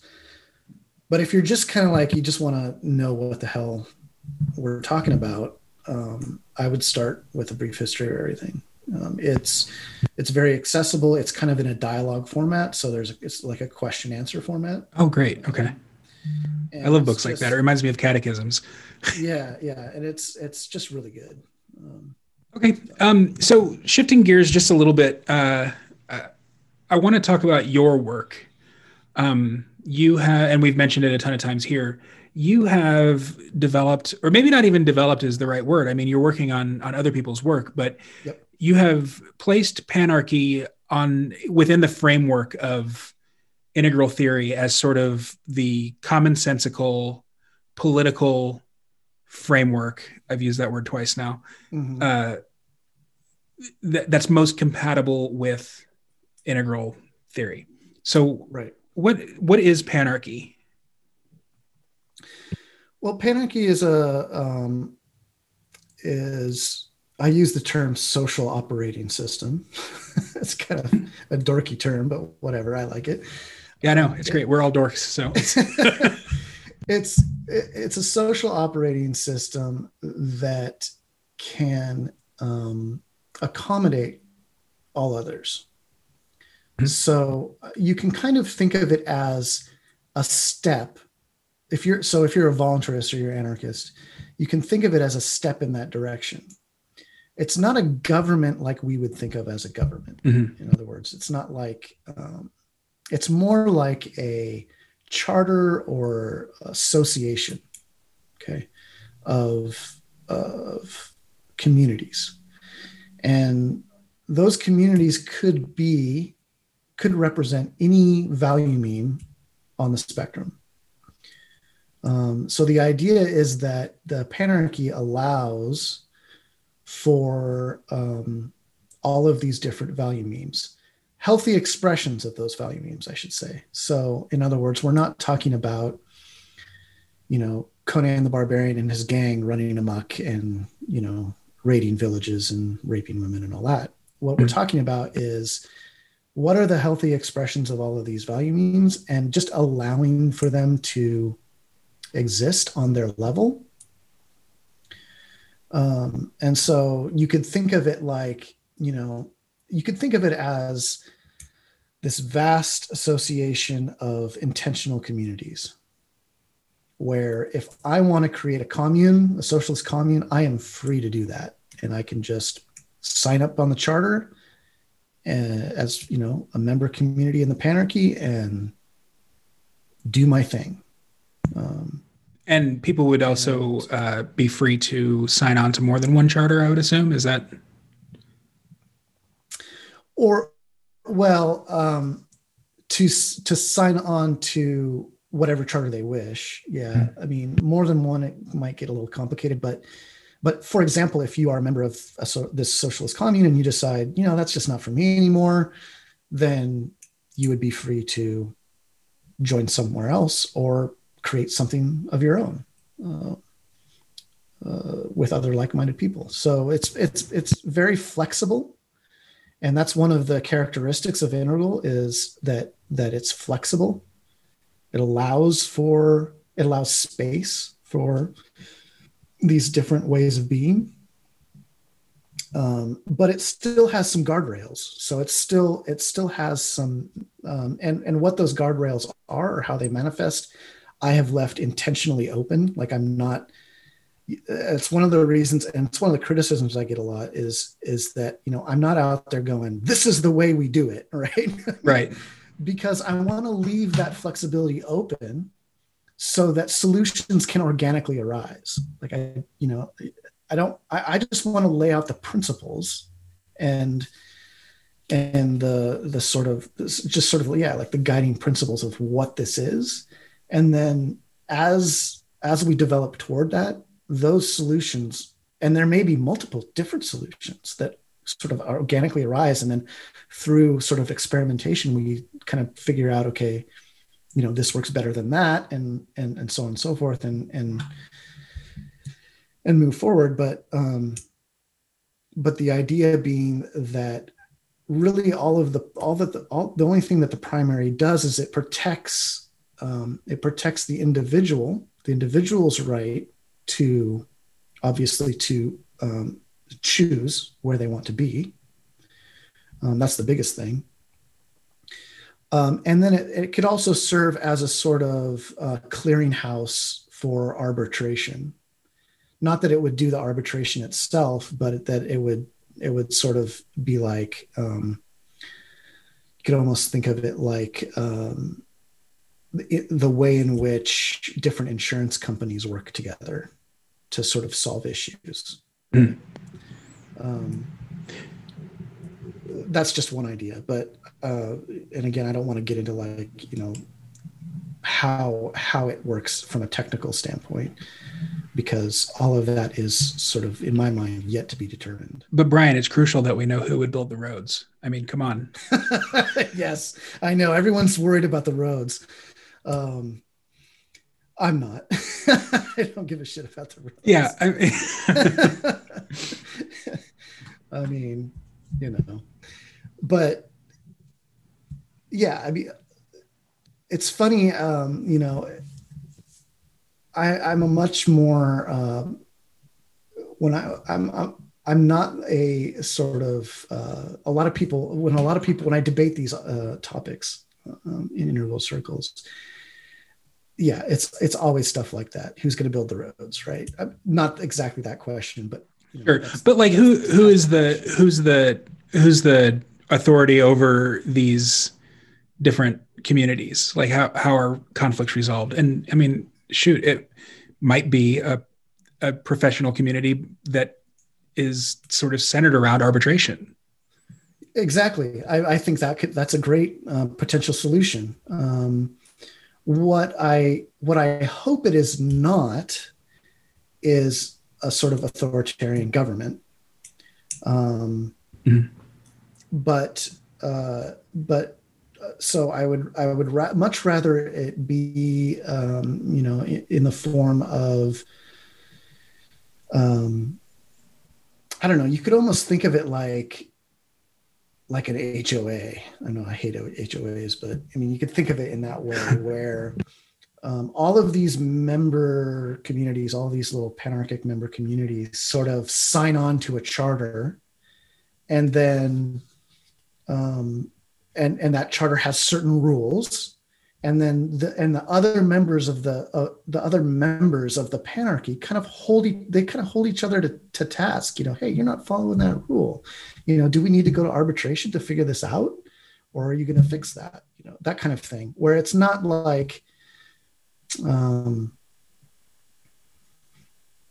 you know there's not like a police force basically running around mm-hmm. solving these problems. It's more self self regulated i guess is what i'm looking for. Well and yeah and even if the conflicts did resort to violence sometimes i mean they wouldn't be nearly to the scale that right. the well, that the, the nation state paradigm is. right. Yeah i mean yeah um yeah i mean it's it's it's, I mean, it's it's a lot like Hoppe's covenant communities. Um, one thing though that you that you make clear in your writing is that it's not necessarily geographically bound. Like, sure. um, it doesn't have to be. Yeah. Right. Uh, I'm, I might be part of a different panarchic community than my next door neighbor. Yeah. Uh, yeah, it's sort of extraterritorial. Um, you know, and that wouldn't have worked uh, 50 years ago. But we're at a, we're at an age where we have the technical capability to make that work. I mean, it's not mm-hmm. necessary. I mean, you know, you and I are having this conversation. I don't even know where you are. yeah. so, I mean, you know, and you can kind of uh, you can kind of imagine that um, you could you could have a virtual community that's every bit as functional as as a physical one. Well, and especially with if that was your thing. Especially with the advent of like the Ethereum blockchain with smart contracts and that sort of thing. I mean, building a legal framework is the future of that sort of thing is so not geographically bound that it would be a shame not to have something like that come about because it wouldn't be using the technology to its fullest potential in my opinion right um all right so that's panarchy. Uh, is there anything else about panarchy that you would like to to talk about? Um no i mean uh so again I, I think one of the one of the things uh, and i actually just wrote an article on my blog about this published it yesterday. Yeah i have it open. Um, is that you know i think i think some of the trouble that people have is they they look at the way the world is now and they they judge whether panarchy or anarchy or any of these speculative um, concepts will function in a society as it is. And a lot of times you can't really do that. And that's not really how I conceive it. You need a certain, to achieve a certain developmental um, level, uh, or spectrum in order to support something like panarchy. Um, and that's what I talk about in this piece that I just published. But um, you can you can kind of think of this as, a, as like a bell curve, and and or if you think of like the world or society, the developmental sort of makeup of society as a bell curve. Um, and right now, um, you know we are i would say sort of the center of the the apex of that bell curve the bulk of society is sort of right in that blue orange range okay um, and uh, the leading edge mo- the the part of the part that sort of drives society as a whole is kind of green and a little bit of integral a little bit of yellow there at the, at the leading edge. We need that to shift slightly and not much but we do need it to shift so that the bulk of people are at at least orange. The reason we need that is because orange is the level where people start using their words rather than their fists um, and I, that's not a joke i mean it's it's that's the level where yeah. people that's the level where people i mean they're still they're still willing to fight but that's the level where people start to use rationality their mind, their words, language. They start to fight with those tools rather than sticks and stones and guns. Um, and so we need the bulk of humanity to at least be there. And then, of course, the leading edge to be at integral. Well, what do you think? What do you think it takes to to do that? Is it just the passage of time, or can people be persuaded to go from one to the other? Um, well, yeah, it's all about persuasion, uh, persuasion and education, and and like that, basically spreading that V-meme virus that I talked about earlier from person to person, and making sure it catches hold, and you know, and all of that. um, and and that's happening faster and faster. Um, like we also talked about. So I don't think it's terribly far off. I actually, I mean, I'm pretty optimistic. I think it'll probably happen in our lifetime. But um, but it's hard to say. I mean, it's you know anything could happen. We could regress. We could. I mean, we could have some catastrophe, and the world could regress back to you know some prior stage, and we'd have to clean ourselves up and you know go through the whole process again. So who knows? But um, but from where we are right now, if I'm being optimistic, um, I think it's definitely achievable in our lifetime. There's a there's a novel I'm reading right now. Uh, it's called The Dim Age, which uh, the reason that I even started reading this novel was because of Vin Armani talking about the Dim Age on my podcast. Mm-hmm. Um, they're completely unrelated, but uh, the novel takes place in a very distant future, like 200 years into the future. So maybe not very distant. But anyway, mm-hmm. in the future, um, humanity has regressed to, I would say, a blue stage, um, because in the year 2031, I think um, the Earth was hit with hit by a meteor, and the whole the whole the whole book is about trying to rediscover like what what these computer chips, how to use them, um, and like you know all, all of this stuff that all this technology that they that they don't know how to like all their all their car they have cars but they run on methane because when the meteor hit the the tides shifted so much that it flooded all of the oil rich areas of the earth or something like that. Uh, anyway this this book um, shows a sort of a, a, what could happen to cause a regression. Um, but like i said earlier and i think this i think this really rings true for me anyway that the progression from one from one phase to another uh, it necessitates some sort of crisis that makes it that kind of forces it to happen oftentimes yeah oftentimes it does and it's very possible that we could be living through such a crisis right now right um, you know uh, people talk about a lot, a lot of people talk about uh, the fourth turning mm. um, which I think is that's a great book. I don't know if you've ever read that, but um, you know, we we very well could be in a in a stage where you know um, a, a sort of crisis uh, spurs that shift. Um, you know, and and I and I realized that back in 2012, which is why why I started writing about Panarchy, is because I was afraid that that was that was about to happen and happen very violently. And I was hoping that um, by sort of writing about this stuff and getting that stuff out there, that I could maybe convince people not to do it so violently. yeah. you know what I mean? but, um, but you know, you can only control what you can control. And, you know, if, if humanity needs to beat itself up in order to advance, then that's just what needs to happen. What do you make of the Great Reset? Have you have you heard much about it? Yeah, um, I think it is. It's basically it's basically pathological, path, pathological integral. Is the way I see that. Yeah. Um, all of these stages have their healthy manifestation and their mm-hmm. pathological manifestation. So, um, you know, I think that the pathological manifestation of integral in society would be something like a dystopia, like a like a soft tyranny where you know all of us have our UBI and we're all just kind of you know functionally enslaved to the powers that be um, and dependent on them completely.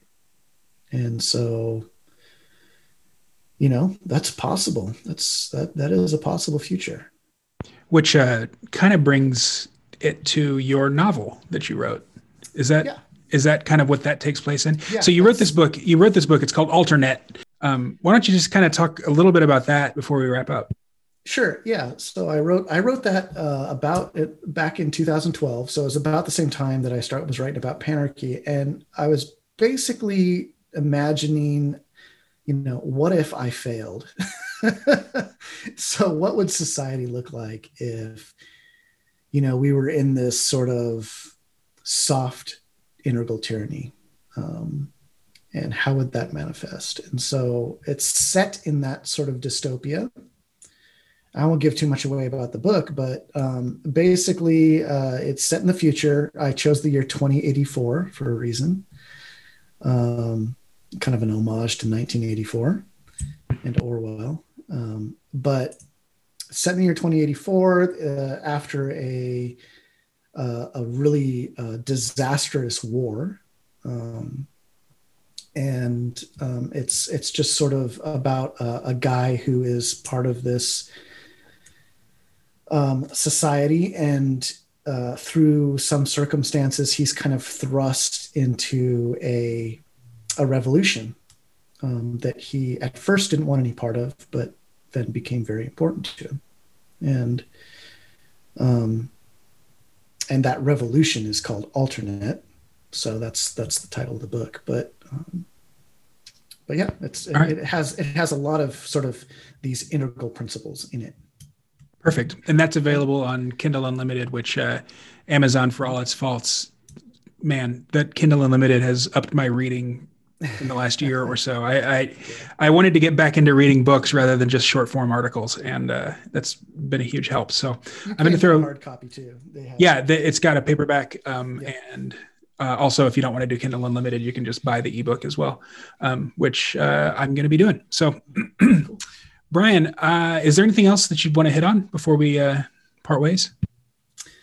Uh, no, thank you for the for the interview, and I hope people find this stuff interesting and and look into it more. And you know, if you've never even heard of Integral, then definitely tr- uh, try Ken Wilber's book, A Brief History of Everything, and it's a great place to start.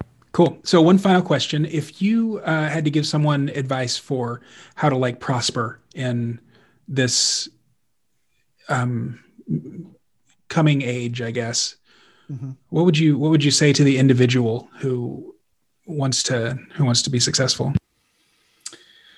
Um, well, first, I would I would just advise that you really think about what does success mean to you, um, and uh, and just try to improve yourself. You know, always work on improving yourself, and um, and what I mean by improving yourself is not just like, you know, learning new skills, but also practicing um, sort of all all quadrants, if you will. Yeah. You know, inside and out. Um, yes. So yeah, all right. that's what I would suggest. Cool. So I'll make sure to put a link to your website, uh, which is a great it's a great blog. There's tons of good information on integral theory. So even if you don't want to dig deep into the books, there's a trove of information there. Um, your Twitter, you're at Broderland, right? Mm-hmm. Uh, so I'll make sure to link to that. Is there anything else you'd like for me to link to? Um, I'm I'm pretty active on the Integral community on Facebook as well. Mm-hmm. Um, so there's a bunch of Integral groups. Uh, Integral Global is the probably the easiest, most accessible. Um, if you do Facebook, which a lot of people are moving away from, but um, whether by choice or not. yeah, exactly. Uh, um, but yeah, you can find me there too. And then you've got a new podcast as well, right? Yes, integrate this podcast. We have about 10 episodes so far. Um, and I do that with another guy uh, named Marshall Eon. We co-host that, and um, we'll be we will be we haven't posted in a while, but we are definitely um, making new po- new uh, episodes. So, okay, Cool. Well, I really appreciate your time today, audience. I appreciate you sticking around for this full uh, two hour long podcast. It's the very longest one I've done, but this information is so interesting and valuable um, that I thought uh, having a longer form uh, episode was probably worth it. So thanks again, Bryan, and I hope to talk soon. All right.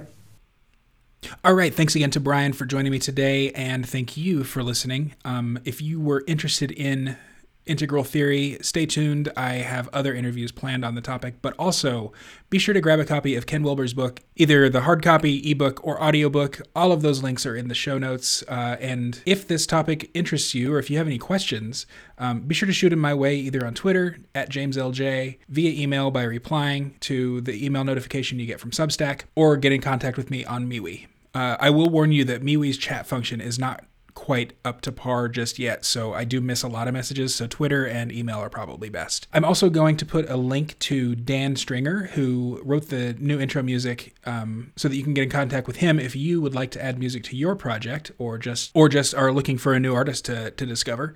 Um, I think he's pretty great and uh, deserves to be heard. And I'm sure he would appreciate your business as well. And I think that does it. So I will see you on the next episode of Blackbird. Thanks again for joining me. You know what to do as far as ratings, reviews, and thumbs up and all that goes. So I just won't pester you about it anymore today. And until next time, live free.